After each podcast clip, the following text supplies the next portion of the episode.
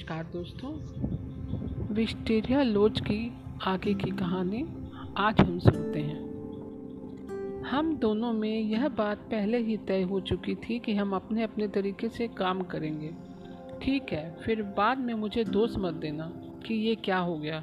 Holmes ने उसे चेताते हुए कहा, बात दोष देने की नहीं है। मैं जानता हूँ, आप मेरा भला सोच रहे हैं, लेकिन हर आदमी का अपना अपना नज़रिया और तरीका होता है। उसका अपना तरीका और मेरा अपना। फिर तो आगे कुछ और कहने की कोई फ़ायदा नहीं, इंस्पेक्टर होम्स ने उसे घूरते हुए कहा। लेकिन मैं आपसे कुछ नहीं छिपा रहा हूँ, मिस्टर होम्स, वह बोला। जिस आदमी को हमने पकड़ना है, वह एकदम जंगली और बहुत शक्तिशाली है। शैतान की तरह लड़ता है। उसने डाइनिंग का अंगूठा चबा डाला है। अगर उस पर काबू ना पा लिया होता तो वह शायद उसे मार ही डालता। वह अंग्रेज़ी का एक शब्द भी नहीं जानता, इसलिए हम उससे कुछ भी पूछने में पूरी तरह असमर्थ हैं। क्या तुम्हारे पास इस बात का कोई सबूत है कि अपने मालिक का खून उसे ने किया है? मैंने बताया ना, मिस्टर होम्स, कि हम दोनों का अपना अपना तरीका है, और मैं अपने तरीके से काम कर रहा हूँ। हम दोनों के बीच यही तय हुआ था ना? उसने कहा। होम्स ने अपने कंधों को झटक दिया। फिर हम लोग वहाँ से चल दिए। होम्स कुछ सोच रहा था। अफसोस है, मैं उसको रोक नहीं सका। चलते हुए उसने कहा, वह नीचे गिरने के लिए हवा के घोड़े पर चढ़ रहा था। खैर, अब हमें अपने अपने तरीके से काम करना ही चाहिए। देखते हैं कि क्या परिणाम निकलता है। इंस्पेक्टर बैनेस में कोई बात तो है जो मेरी समझ से बाहर है। उस कुर्सी पर बैठ जाओ, वाटसन। लॉज में पहुंचकर होम्स ने कहा मैं तुम्हें पूरी स्थिति बताता हूँ, क्योंकि आज रात मुझे तुम्हारी मदद चाहिए। मैं तुम्हें समझाता हूँ कि यह केस हमारे सामने किस तरह खुलता चला गया। शुरू में हमें जितना आसान लगा, इसमें उतनी ही मुश्किलें पैदा होती चली गई अभी बीच की बहुत सी कड़ियाँ गायब हैं, जिन्हें हमें तलाश करना है। वह कुछ पल के लिए रुका। हम वापस उस संदेश पर पहुँचते हैं जो गार्सिया को उसकी मौत की रात खाने के टेबल पर दिया गया था। हमें इंस्पेक्टर बैनर से इस आइडिया को छोड़ना होगा कि उसके नौकर उसकी हत्या में शामिल थे। इस बात का सबूत यह है कि गार्सिया ने खुद स्कॉट टेगलेस को उस समय वहाँ उपस्थित रहने के लिए तैयार किया था, जिसका सिर्फ़ एक ही उद्देश्य हो सकता था, कि उसे कोई चश्मदीद गवाह चाहिए था। इसका मतलब है कि वह खुद गार्सिया था। जिसका कोई खास उद्देश्य था और निश्चित रूप से कोई अपराधी उद्देश्य था। उस रात जिसके चक्कर में वह मारा गया, मैंने उससे अपराधी उद्देश्य की बात क्यों कही, जानते हो? क्योंकि किसी चश्मदीद गवाह की ज़रूरत महसूस होती है। अब सवाल उठता है कि उसकी जान कौन ले सकता है? ज़ाहिर है वह आदमी जिसके विरुद्ध वह कोई अपराध करने जा रहा है। जहाँ तक मैं समझता हूँ कि हम ठीक दिशा में चल रहे हैं। उम्मीद है कि शीघ्र सफलता मिल जाएगी। फिर वह रुका अब हम गार्सिया के नौकरों के गायब होने के कारण को भी समझ सकते हैं। वे दोनों उसके उस अनजाने अपराध में सहयोगी थे। अगर गार्सिया अपने काम को कामयाबी के साथ निपटा कर लौट आता तो उस इंग्लिश मेहमान की गवाही सारे संदेहों को दूर कर देती और सारा मामला ठीक ठाक रहता। लेकिन वह मामला, वैसे तुम उसे कोशिश भी कह सकते हो, कुछ ज़्यादा ही खतरनाक था। इसलिए यह तय किया गया कि क्रिसिया निश्चित समय सीमा के अंदर लौट कर नहीं आता तो यह मान लिया जाए कि उस विशेष कार्य के लिए उसकी जान कुर्बान हो गई है। ऐसी हालत में उसके दोनों सहायकों को अपनी वर्तमान जगह से हटकर किसी दूसरे स्थान पर पहुँच जाना था, ताकि वे पुलिस तहकीकात से बच सकें और अपने प्रयासों को नए तरीके से शुरू करें। अब तक की घटनाओं से यही तस्वीर उभर कर आती है। आती है या नहीं? सारी उलझी हुई गुत्थियाँ एक ही झटके में सुलझ कर मेरे सामने सीधी हो गई। मैं सोचने लगा कि यह इतनी सी बात पहले ही मेरे सामने स्पष्ट क्यों नहीं हो गई?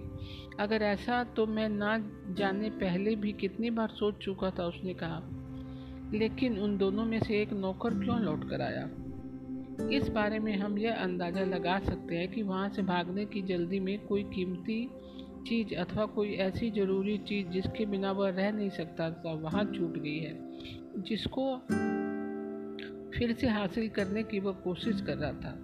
उसकी इन हरकतों के पीछे इसके अलावा और कोई कारण नहीं हो सकता। हो सकता है। अब अगले कदम के बारे में सोचो। अगला कदम भी उसी दिशा से जुड़ा है जो डिनर टेबल पर गार्सिया को मिला था। उससे मालूम होता है कि एक षड्यंत्रकारी दूसरे किनारे पर भी रहता है। जिसने यह संदेश भिजाया है। अब सवाल यह पैदा होता है कि वह दूसरा किनारा है कहाँ? मैं तुम्हें पहले ही बता चुका हूँ कि वह दूसरा किनारा किसी बड़े मकान या इमारत में होना चाहिए। और ऐसे बड़े मकान या इमारत इस इलाके में गिने चुने ही हैं। मेरे शुरू के दिन इस गाँव में और इसके आसपास के इलाकों में लंबी दूरी तक सैर करने में बीते। और अपने फूल पत्तियों को बॉटनिकल शौक की आड़ में मैंने इलाके के सब बड़े मकानों और इमारतों का निरीक्षण किया। उसमें रहने वाले लोगों के विषय में भी पता लगाया। एक मकान पर मेरी नज़र टिकी है। वह है ऑक्सफोर्ड से तकरीबन एक मील की दूरी पर और दुर्घटना से आधे मील की दूरी पर स्थित है। हाई केबल नामक इमारत, जिसमें मिस्टर हेडरसन रहते हैं। सभी लोगों की जाँच पड़ताल करने के बाद मैं इस नतीजे पर पहुँचा हूँ कि मिस्टर हेडरसन बहुत ही विचित्र किस्म के व्यक्ति हैं, जिसके साथ कोई भी घटना घट सकती है। इसलिए मैंने अपना पूरा ध्यान उन पर और उसके साथ रहने वाले लोगों पर केंद्रित कर लिया है। बड़ी अजीब लोगों की टोली है यह। इनमें सबसे ज़्यादा विचित्र हेडरसन है। मैं किसी बहाने उससे जाकर मिला था, लेकिन मुझे ऐसा लगा कि जैसे वह मेरे उद्देश्य के बारे में जानता है। उसकी उम्र पचास के लगभग है। गठीले शरीर का काफ़ी चुस्त सिर के बाल सलेटी रंग के, सफ़ेद, लेकिन चाल हिरन जैसी। वह कोई विदेशी है, जो काफ़ी समय से उस कटिबंधीय क्षेत्र में रह रहा है, क्योंकि उसकी रंगत पीली और कुछ कुमलाई हुई सी है, लेकिन उसका जिस्म फौलाद की तरह मज़बूत है। उसका मिस्टर लुकास नाम का दोस्त तथा एक सेक्रेटरी भी है। वह भी एक विदेशी है, मगर उसका रंग चॉकलेट जैसा ब्राउन है। वह बड़े घुर्त किस्म का आदमी है। उसकी आँखें बिल्ली की तरह है, जैसे किसी शिकार को ढूंढ रही हूँ। बस, यह समझ दो कि मैंने ऐसा इंसान नहीं देखा है। आज तुम जान लो कि हमारे सामने विदेशियों की दो टोलियाँ हैं। एक तो विस्टेरिया लॉज वाली और दूसरी यह जो हाई गेबल में है। ये दोनों लोग एक दूसरे के बहुत विश्वसनीय हैं। इस घर की एक प्रकार की धूरी है, क्योंकि सारी गतिविधियाँ इन्हीं के इर्द गिर्द घूमती हैं। मगर इनके अलावा अलावा भी वहाँ एक और है, जो हमारे वर्तमान उद्देश्य की पूर्ति के लिए और भी ज़्यादा ज़रूरी है। हेडरसन के दो बच्चे, दोनों लड़कियाँ हैं, एक ग्यारह साल की और एक तेरह साल की। उनकी मिस बर्नेट नाम की एक गवर्नेंस है, यह अंग्रेज़ औरत चालीस साल की है।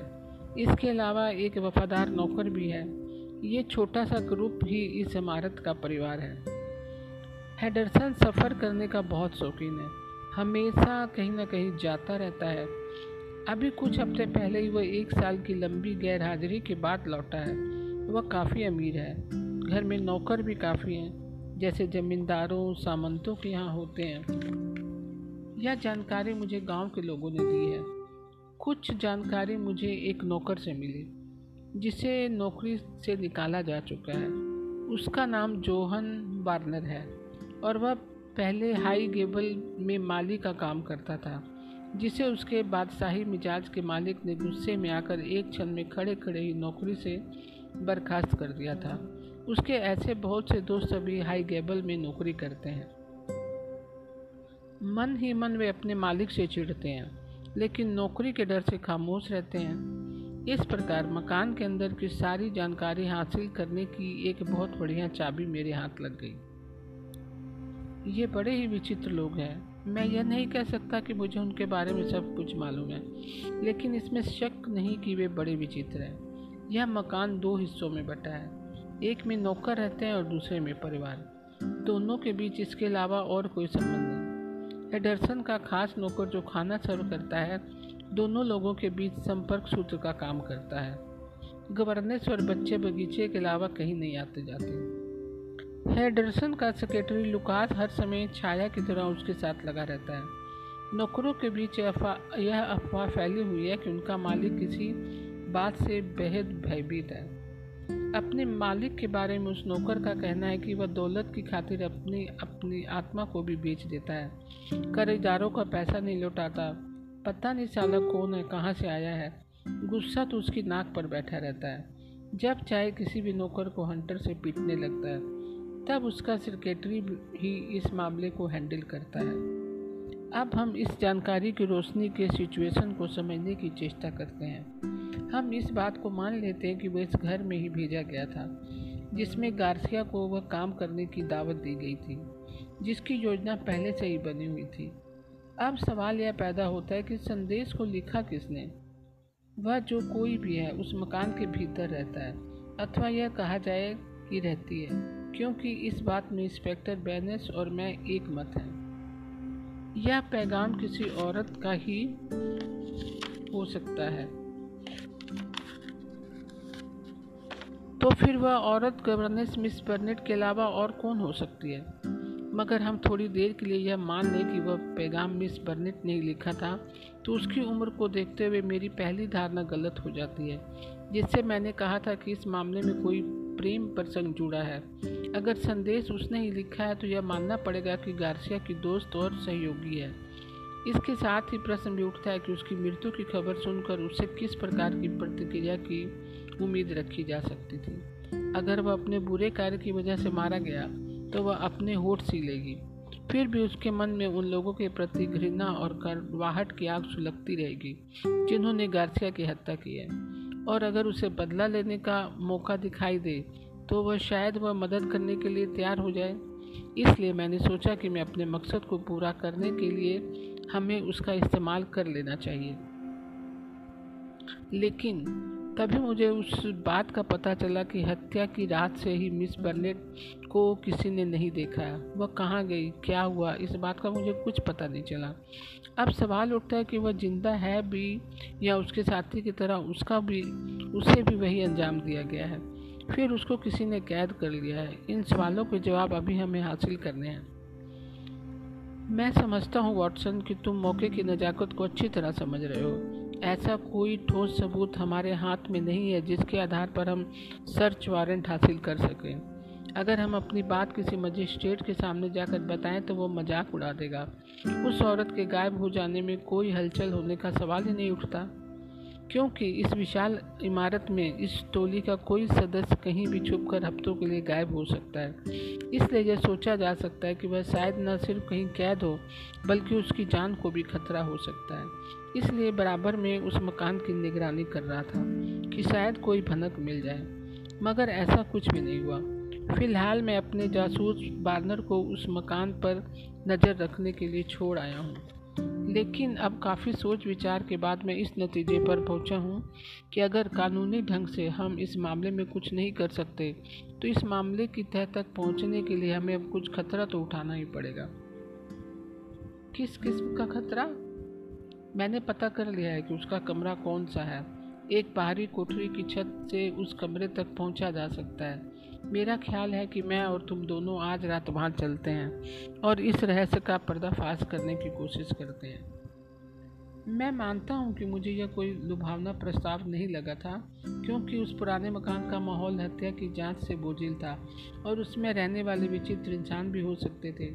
इसके अलावा जो कुछ भी हम करने जा रहे थे, वह गैर कानूनी भी था। इन सब बातों को सोचने की वजह से मेरे दिल में कोई उत्साह पैदा नहीं हो रहा था।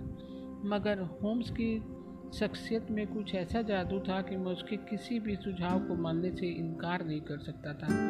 इसलिए मैंने उसके बड़े हाथ को खामोशी के साथ अपने हाथ में थाम लिया और इस प्रकार यह बात पक्की हो गई। लेकिन शायद भाग्य को यह मंजूर नहीं था। इस किस्से का अंत अपने इस साहसिक अभियान के साथ करते। शाम पाँच बज चुके थे। मार्च के महीने की शाम की छाई लंबी होने लगी। रोशनी धुंधली पड़ने लगी थी। तभी एक गवार देहाती उत्तेजित हालत में हमारे कमरे में दाखिल हुआ। वे सब लोग तो आखिर रेलगाड़ी से चले गए, मिस्टर होम्स। लेकिन वह औरत छूट आई है। मैं उसे अपने साथ ले आया ताकि आपसे मिला सकूँ। मैं उसे नीचे छोड़ कर आया हूँ। बार्नर तुमने ये बहुत अच्छा काम किया। होम्स प्रसन्नता से उछल पड़ा। वाटसन, अब इस केस की कड़ियाँ खुल रही हैं। घोड़ा गाड़ी के अंदर एक औरत मौजूद थी, जो थकान से बुरी तरह निढाल हो चुकी थी। उसका चेहरा बुरी तरह कुमलाया हुआ था। उसका सिर उसकी छाती में लुढ़का हुआ था। हमारे वहाँ पहुँचते उसने सिर उठाकर हमारी तरफ़ देखा। उसको देखते ही मैं समझ गया कि वह नशे में चूर है। आपने जिस तरह बताया था, मैं उसी प्रकार मकान की निगरानी कर रहा था, मिस्टर होम्स। उस नौकर माली ने हमें बताया, जिसको मैंने इनकी जासूसी पर लगाया हुआ था। फिर उसने बताया, और जब घोड़ा गाड़ी बाहर आई तो मैंने उसका स्टेशन तक पीछा किया। ये ऐसे चल रही थी जैसे नींद में चल रही हो। लेकिन जब उन लोगों ने इन्हें रेल में चढ़ाना चाहा तो ये एकदम हरकत में आ गई और उन लोगों से जूझने लगी। फिर भी उन्होंने किसी प्रकार डब्बे में इसे चढ़ा लिया था। लेकिन यह दोबारा बाहर निकल आई। फिर मैंने इनकी मदद की और इन्हें एक घोड़ा गाड़ी में बिठाकर यहाँ ले आया। मैं रेल की खिड़की से झांकते हुए उस चेहरे को कभी नहीं भूल सकता, जो उस वक्त हमें घूर रहा था। जब मैं इन्हें बाहर की तरफ़ ले जा रहा था, आग उगलती हुई आँखों वाले उस पीले शैतान का चेहरा। उसका वश चलता तो वह मुझे कच्चा ही चबा जाता। वह मुझे ऐसे घूर रहा था जैसे मुझे भस्म ही कर डालेगा। फिर उसके बाद हम उस औरत को ऊपर ले गए। एक दो कप कॉफ़ी पीने के बाद उसका नशा कुछ कम हुआ। फिर होम्स ने इंस्पेक्टर बेनेट को बुलाकर पूरी स्थिति समझाई। क्या बात है, मिस्टर होम्स? आपने तो मुझे वह सबूत दे दिया था जिसकी मुझे ज़रूरत थी। वह बड़ी गर्मजोशी के साथ होम्स से हाथ मिलाता हुआ बोला, मैं भी शुरू से उसी चक्कर में था, जिसके चक्कर में आप थे। यानी तुम भी हाई गेबल वाले मकान में रहने वालों के चक्कर में थे? उसने पूछा। क्यों नहीं, मिस्टर होम्स? आप जब इसके इर्द गिर्द झाड़ियों में रेंग रहे थे तो मैं उस वक्त एक ऊँचे घने पेड़ की टहनियों में छिपा था। सवाल बस इस बात का है कि पहला सबूत किसके हाथ लगता है? फिर तुमने उस निगरों को क्यों गिरफ़्तार किया? पेनस धीरे से हंस दिया मुझे पूरा विश्वास था कि हेडरसन जैसा कि वह अपने आप को कहता है, इस बात का उसे आभास हो गया है कि उस पर शक किया जा रहा है। इसलिए वह तब तक अपने बिल में घुसा रहेगा। इसलिए मैंने उसकी आँखों में धूल झोंकने के लिए एक गलत आदमी को गिरफ़्तार कर लिया, ताकि उसे यकीन हो जाए कि हमारी नज़रों पर उसे शक नहीं है। मैं जानता था कि वह मौका मिलते ही यहाँ से भागने की कोशिश करेगा और इस प्रकार हमें मिस बर्नेट तक पहुँचने का मौका मिल जाएगा। इंस्पेक्टर के कंधे पर होम्स ने अपना हाथ रख दिया। तुम अपने पेशे में बहुत तरक्की करोगे। तुम्हारे अंदर प्रतिभा भी है और प्रखर बुद्धि भी। बेनस की आँखें खुशी से चमक उठी। मैंने सादे कपड़ों में अपना एक आदमी पिछले एक हफ़्ते से स्टेशन पर तैनात कर रखा था, ताकि हाई गेबल के लोग जहाँ भी जाएँ, वह उसका पीछा करें। मगर वो शायद उस समय किसी और चक्कर में होगा, जब मिस बर्नेट उन लोगों से छूट कर भागे। यह खुशी की बात है कि आपके आदमी ने इनकी सहायता की और सब कुछ ठीक हो गया। इनकी गवाही के बिना हम गिरफ्तारी नहीं कर सकते। इसलिए जितनी जल्दी इनका बयान ले लिया जाए, उतना अच्छा है, उसने बताया। इनकी तबीयत अब धीरे धीरे सुधरती जा रही है। होम्स ने गवर्नेंस की तरफ़ नज़र डालते हुए कहा, लेकिन बेनस तुम मुझे यह बताओ कि हेडरसन है कौन? हेडरसन? इंस्पेक्टर ने उत्तर दिया। हकीकत में वह डॉन गुरिल्ला है, जो किसी जमाने में सान पेड्रो का शेर कहलाता था। एक ही पल में उस आदमी का पूरा इतिहास मेरी नज़रों में घूम गया। सान पेड्रो का शेर। उसने यह नाम एक बहुत ही बबिचारी और खूनी तानाशाह के रूप में कमाया था। एक ऐसा जालिम तानाशाह कि उस जैसा शायद धरती में किसी अन्य भाग में कोई पैदा हुआ हो। निरंकुश, निडर, अत्याचारी, डान ग्रिल्लो में वे सभी खूबियाँ थीं, जिनके कारण वह दस बारह सालों तक कमज़ोर तथा निर्भर लोगों पर निरंकुश शासन करता रहा था। उसका नाम मध्य अमेरिका में आतंक का पर्याप्त बन गया था और फिर उसके खिलाफ एक ज़बरदस्त विरोध हुआ। लेकिन वह जितना बेरहम था, उतना ही घुर्त भी था। जैसे ही उस विद्रोही को खबर लगी, उसने अपना सारा खजाना एक जहाज़ पर पहुँचा दिया। वहाँ उसके विश्वस्त आदमी थे। अगले दिन विद्रोहियों ने महल पर हमला बोल दिया। महल उस वक्त खाली था। तानाशाह अपने दोनों बच्चों सेक्रेटरी और दौलत के साथ भागने में सफल हो गया। उसके बाद उसका कोई पता नहीं चला। ऐसा लगा जैसे वह दुनिया से ही गायब हो गया। उसके बारे में यूरोपियन अखबारों में खूब लिखा गया था, लेकिन यह कोई नहीं जानता था कि वह इस समय कहाँ और किस रूप में है। Yes, sir. डॉन गुरिल्ला, सान प्रेडो का शेर। बेनेस ने कहा, अगर आपने इस मुल्क का झंडा देखा है तो आपको पता होगा कि उसमें दो रंग हैं, हरा और सफ़ेद। बिल्कुल वही, जैसे कि उस संदेश में लिखे हुए थे। वह अपने आप को हेडरसन कहता था। लेकिन मैंने उसकी पिछली ज़िंदगी की खोज शुरू कर दी। पेरिस, रोम और मेड्रिड से खबर लेते हुए मैंने वार्सिलोवा तक का पता लगा लिया था, जहाँ अठारह सौ छियासी ईस्वी तक उसका जहाज़ जाकर लगा था। उसके देशवासियों की भी एक टोली उससे बदला लेने के लिए मुद्दत से उसकी तलाश में घूम रही थी। लेकिन इतने दिनों बाद अब जाकर कहीं उनकी मुराद पूरी हुई थी कि अब भी उसका पता ठिकाना लगा पाए थे, उसने कहा। उन लोगों ने उसका पता एक साल पहले ही लगा लिया था, मिस बर्नेट ने बताया।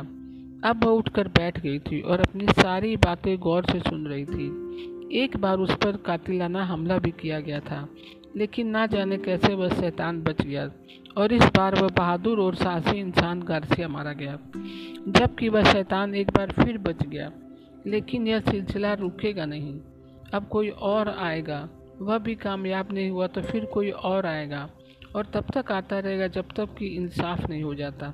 यह बात उतनी ही अटल है जितना कि कल के सूरज का उगना। कहते हुए उसका चेहरा नफरत से सिकुड़ गया था।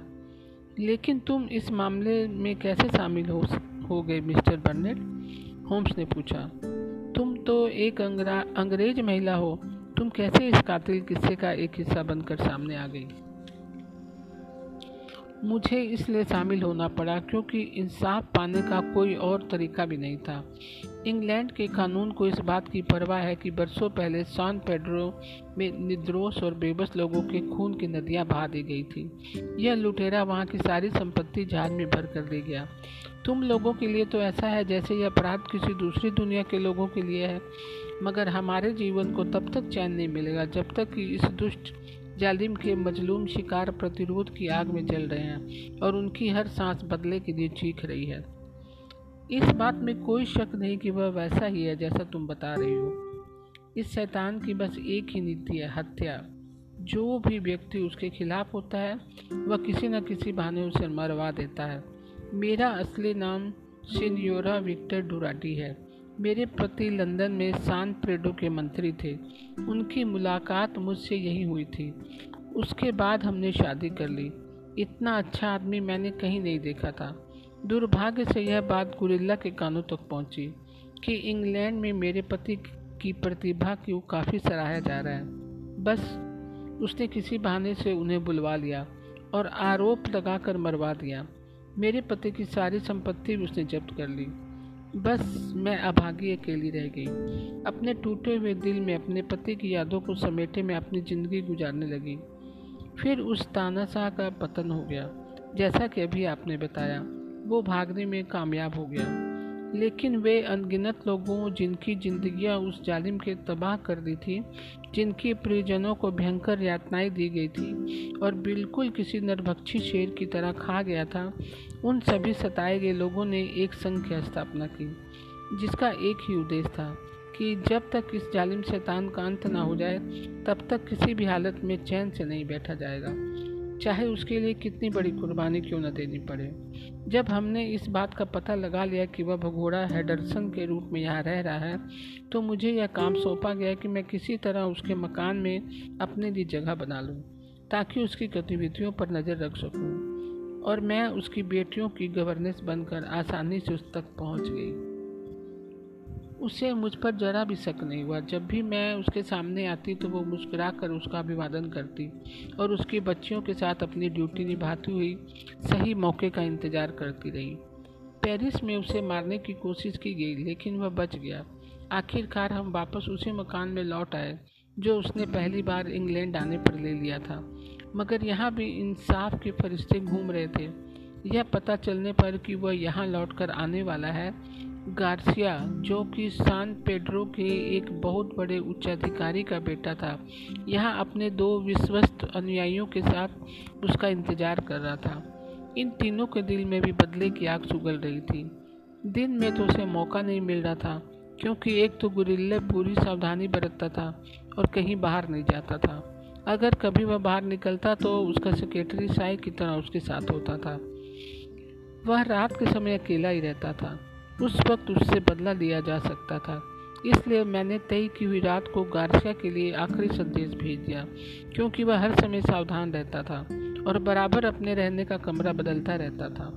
मुझे इस बात का संकेत रास्ते की तरफ़ जाने वाली खिड़कियों से दिया जा सके, ताकि गार्सियों को पता चल सके कि सब ठीक ठाक है, या फिर आज के काम को कल करना होगा।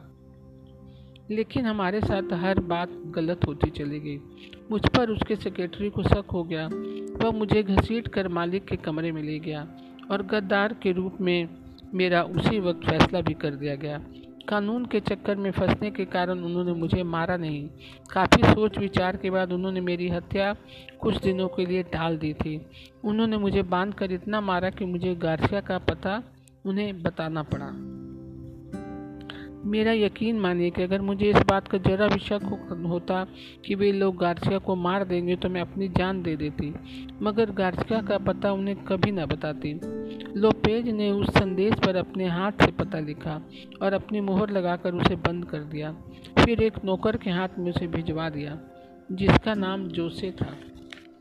मैं नहीं जानती कि गार्सिया की हत्या कैसे हो गई, क्योंकि लोपेज मेरी निगरानी कर रहा था। इतना जानती हूँ कि गुरुल्लो ने उसे मौत के घाट उतारा था। मेरा ख्याल है कि वह मकान तक आने वाले रास्ते की झाड़ियों में कहीं छुप गया होगा। जब गार्सिया उसके करीब से गुजरा तो उसने उस पर हमला कर दिया। पहले तो उसकी योजना यह थी कि उसे मकान के अंदर आने दिया जाए, फिर एक चोर के रूप में उसका वध कर दिया जाए। बाद में तय हुआ कि अगर तहकीकात के दौरान असलियत खुल गई और ख़बर अखबारों में छप गई तो वह और ज़्यादा हमलों का निशाना बन जाएगा। उसका ख्याल था कि गार्सिया की हत्या से उसके साथी घबरा जाएँगे और उसका पीछा करना छोड़ देंगे। उन लोगों की योजना के अनुसार सारा काम चुपचाप निपट गया होता। अगर मुझे इसकी जानकारी ना होती कि गार्सिया की हत्या किसने की है, उन लोगों ने मुझे कैद तो कर लिया था मगर उनकी समझ में नहीं आ रहा था कि वे हम मेरा क्या करें। मुझे इस बात पर कोई शक नहीं कि उन्होंने ना जाने कितनी बार मुझे मारने का इरादा बना लिया, लेकिन किसी न किसी कारणवश उन्हें अपना फैसला बीच में बदलना पड़ा। उन्होंने मुझे कमरे में कैद कर दिया। वहाँ मुझे भयानक यातनाएँ दी जा रही थी। मेरे कंधे को तोड़ दिया गया। उन्होंने मेरी दोनों बाहें मरोड़ डाली। देखो ये खरोचे और जिसम पर ये लाल के निशान। अब आपको सहज ही अंदाज़ा हो जाएगा कि उन्होंने मेरे साथ कितना बुरा सलूक किया यहाँ तक कि मेरे मुँह में कपड़ा ठूस दिया गया, ताकि मैं खिड़की से चिल्ला भी ना सकूँ। पूरे पाँच दिन तक मुझे वह यातनाएँ देते रहे मुझे खाने के लिए इतनी खुराक दी जाती कि मेरा पेट भी ना भर सके, और मैं ज़िंदा भी रह सकूँ। लेकिन आज मुझे दोपहर को बढ़िया खाना दिया गया, जिसे खाते ही मैं समझ गई कि इसमें कोई नशीली दवा है मुझे अर्ध बेहोशी की हालत में ट्रेन तक ले जाया गया। उस समय नशे की हालत में मुझे ऐसा लग रहा था जैसे मैं कोई सपना देख रही हूँ। लेकिन उस समय भी शायद थोड़ी सोचने समझने की शक्ति मुझमें शेष रह गई थी, क्योंकि जब मैं ट्रेन के पास पहुँची और वह रवाना होने वाली थी कि तभी मेरे दिमाग में एक अजीब सी बिजली कौंधी और मुझे इस बात का एहसास हो गया कि मेरी मुक्ति मेरे अपने हाथों में है। बस मैं चलती गाड़ी से कूद पड़ी। उन्होंने मुझे वापस गाड़ी में खींचने की कोशिश भी की। क्या हुआ, कैसे हुआ, यह तो मुझे पूरी तरह याद नहीं, लेकिन मैं इतना ज़रूर जानती हूँ कि अगर इस भले आदमी ने उस वक्त मेरी मदद ना की होती तो शायद मैं उन जालमों के सिकंजे से मुक्त ना हो पाती। उस समय तो मुझे ऐसा लगा जैसे इंसान के रूप में खुद भगवान ही वहाँ पहुँच गए हों, उन बदमाशों से मुझे मुक्त कराने के लिए। हम उसके पूरे बयान को ध्यान से सुनते रहे। मिस बर्नेट के खामोश होने पर होम्स ने ही सबसे पहले वहाँ छाए सन्नाटे को तोड़ा। हमारी परेशानियाँ अभी पूरी तरह ख़त्म नहीं हुई हैं। वह अपना सिर हिलाता हुआ बोला, हमारा आधा काम तो पूरा हो गया, लेकिन अभी आधा काम शेष है। वो तो ठीक है, मैंने कहा, लेकिन अगर वे लोग पकड़े भी गए तो कोई अच्छा सा वकील उन्हें इस बिना पर रिहा करवा लेगा कि गार्सिया की हत्या आत्मरक्षा के दौरान हुई। इससे पहले वह चाहे उन्होंने हज़ारों जुर्म किए हों, लेकिन उनके पकड़े जाने पर सिर्फ़ इसी एक जुर्म के लिए ही उन पर मुकदमा चलेगा। रहने दो, बैनस ने खुश होकर कहा। मुझे कानून की तुमसे ज़्यादा जानकारी है। आत्मरक्षा एक और बात है। और किसी आदमी को धोखे से बुलाना और घात लगाकर उसकी हत्या कर देना और बात है। चाहे उस आदमी से तुम्हें कितना भी बड़ा खतरा क्यों ना हो। लेकिन इस तरह से कैद करके शारीरिक यातनाएँ देना अपराध नहीं है क्या? उसकी तो आप चिंता मत कीजिए वो हरामजादे बच नहीं पाएँगे। बस एक बार वे मेरे हाथ लग जाएँ, फिर तो मैं उनसे जेल में चक्की पिसवा कर ही रहूँगा। उसकी यह बात सुनकर हम सभी हंस पड़े। लेकिन बेनस के हाथ वे लोग ना आ सके कानून के हाथ उन तक नहीं पहुँच सके। लेकिन यह ज़रूर पता लग गया कि सान पेट्रो का वह गुर्त और जालिम शेर अपनी सेक्रेटरी के साथ एडमंटन स्ट्रीट के लिए एक बोर्डिंग हाउस में दाखिल हुआ और पिछले रास्ते से एक कर्जन स्क्वायर से निकलकर अपने पीछे लगे लोगों की आँखों में धूल झोंक कर कहीं गायब हो गया है। उसके बाद वह इंग्लैंड में कभी नहीं दिखा। छः महीने के पश्चात अखबारों में एक खबर छपी कि मार्क्स विश ऑफ़ मोन्तालवा और उसका सेक्रेटरी सीनियोर रूली दोनों स्पेन की राजधानी मेड्रिड के एक होटल के कमरे में मृत पाए गए। दोनों की हत्या कर दी गई है, लेकिन उनके हत्यारे पकड़े नहीं गए। वे कैसे मरे, किस प्रकार मरे, कुछ नहीं पता चला। यह खबर पढ़कर इंस्पेक्टर बैनेट स्ट्रीट में मिलने के लिए आया। अखबार में उन दोनों की फ़ोटो छपी थी। इस बात में कोई संदेह नहीं था कि वे फ़ोटो सान पेड्रो की खूनी शेर डॉन गुरिल्ला और उसके सेक्रेटरी लोपेज की ही थी, जो इंग्लैंड से भागने के बाद मार्क्सिस्ट ऑफ़ मोन्तालवा और सिन्योरो रूली बन गए थे। मेरी ईश्वर के इंसाफ में आस्था और भी ज़्यादा बढ़ गई। कोई शक नहीं रह गया कि भगवान के घर देर है, मगर अंधेर नहीं है। यह एक ऐसा उलझा हुआ केस है, वाटसन। होम्स ने उसी शाम को एक पाइप सुलगाते हुए कहा कि इस सिलसिलेवार ढंग से किसी को बता पाना मुश्किल है। यह केस दो महाद्वीपों के बीच उलझा हुआ है। दो रहस्यमय दल एक दूसरे को ख़त्म करने के लिए आपस में उलझे हुए हैं। इसमें हमारे देश के अंग्रेज़ी समाज का एक बहुत इज्जतदार आदमी अनजाने ही उलझा हुआ था। मिस्टर स्कॉट को इस मामले में उलझाने वाली बात ज़ाहिर हो जाती है कि गार्सिया एक शातिर दिमाग आदमी था। वह कोई भी खतरा मोल लेने से कभी नहीं घबराता था। वह अपना बचाव भी करना जानता था। लेकिन अफसोस कि वह इस बार अपने आप को नहीं बचा पाया। इस केस में काफ़ी उलझाव थे। लेकिन हम इंस्पेक्टर बेनेट की वजह से उलझने नहीं पाए और सही रास्ते पर चलते रहे। मैं समझता हूँ कि अब सारी बातें साफ़ हो चुकी हैं और कोई पॉइंट ऐसा शेष नहीं है जिसका स्पष्टीकरण शेष रह गया हो, या फिर कोई ऐसा पॉइंट हो जो छूट गया हो। वाटसन वो नूचा मुर्गा खून से भरा, घड़ा, जली हड्डियाँ, मेरे कहने का मतलब है कि उस किचन का तो रस अभी तक उलझा हुआ है। वाटसन की बात सुनकर होम्स मुस्कुराया और फिर अपनी नोटबुक निकालकर उसके पन्ने पलटता हुआ कुछ तलाशने लगा। मैं एक सुबह म्यूज़ियम में गया था और वहाँ की लाइब्रेरी में निगरो लोगों के धर्म और तंत्र मंत्र के बारे में कुछ पढ़ा था। होम्स ने अपनी नोटबुक का एक पन्ना खोलते हुए कहा, एक किताब में से एक छोटा सा उदाहरण लिख कर लाया हूँ, जो इस प्रकार है। बुद्धू यानी निगरो तंत्र मंत्र के सच्चे उपासक तब तक कोई महत्वपूर्ण कार्य नहीं करते, जब तक कि वे अपने देवता को खुश करने के लिए बलि नहीं दे देते। पहले तो वो बलि मनुष्य की दी जाती थी। मगर आजकल मुख्य रूप से जानवरों की बलि दी जाती है, जिनमें एक सफ़ेद मुर्गा, जिसे ज़िंदा ही पंखों समेत नोचा जाता है, और उसकी काली भेड़, जिसका सिर काटकर उसका बाकी शरीर जला दिया जाता है। इस बात से पता चलता है कि मध्य अमेरिका के हमारे जंगली दोस्त अपने पारंपरिक संस्कारों में पूरी तरह रूढ़ीवादी थे। है ना विचित्र, वाटसन? शेरलॉक होम्स धीरे से अपनी नोटबुक को बंद करता हुआ बोला, जैसा मैंने तुम्हें पहले बताया था विलक्षण शब्द देखने में अच्छा लगता है, लेकिन कई बार इसका अर्थ विभिषक भी हो जाता है। मैं होम्स के तर्क से पूरी तरह सहमत था। तो दोस्तों, आज की कहानी आपको कैसी लगी? मैं कल फिर एक नई कहानी के साथ उपस्थित होंगी। तब तक के लिए नमस्कार दोस्तों।